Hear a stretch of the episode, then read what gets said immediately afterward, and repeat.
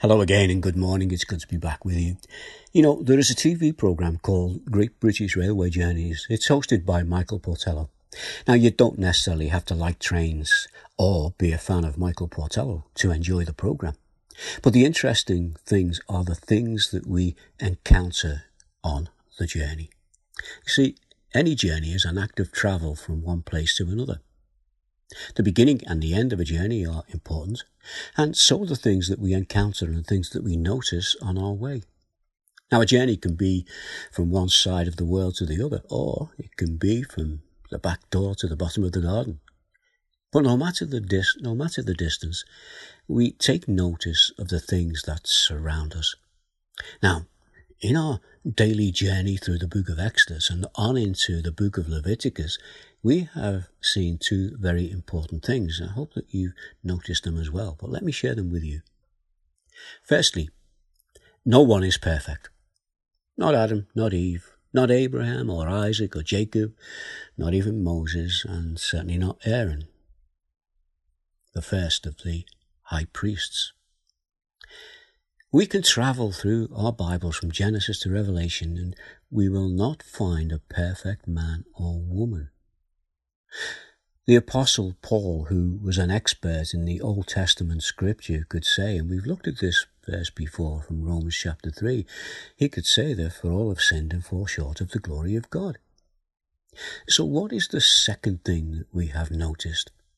Well, remember the words of Samuel that he that we referred to yesterday. That was Samuel, uh, 2 Samuel chapter 22, and we read, As for God, his way is perfect, and the Lord's word is flawless. Already we can see the separation between God and man, a broken relationship. Man is imperfect, God is perfect. But how can we fix that broken relationship? Well, we can't because we are the problem. But God can and God has. And He tells us how and why in His story. Now, I say that in two words, meaning God's story. So, His story, the Bible. And He tells us who will put things right for us. And that person is the one and only man who was perfect. And that is because it was God who took the form of man.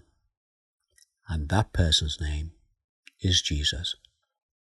A reminder from John chapter 1 verse 14, the word, that is Jesus, became flesh and made his dwelling among us. And in Hebrews 7 verse 28, for the law appoints us high priests, men in all their weakness, where man has failed. So we heard about that yesterday, how Aaron failed, as we all do. But that little bit in Hebrews goes on, so let me read that whole bit for you now. For the law appoints as high priests men in all their weakness where man has failed.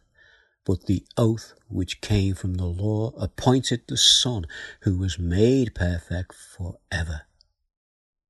The Lord will succeed. Let's just pray.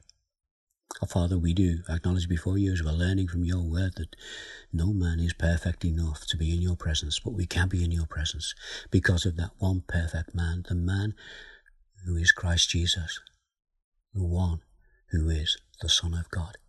And it's in his name that we gather this morning, and it's in his name that we come before you. And our Father, we ask these things in his precious name. Amen you know, one more verse to finish with from Matthew's Gospel, 1926. Jesus looked at them and said, With man this is impossible, but with God all things are possible. With man, it's impossible for a sinner to come into the presence of Jesus.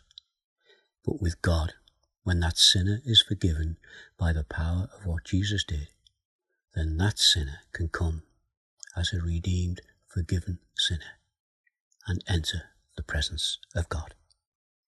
Oh, have a good day and uh, stay safe. And God willing, see you again tomorrow.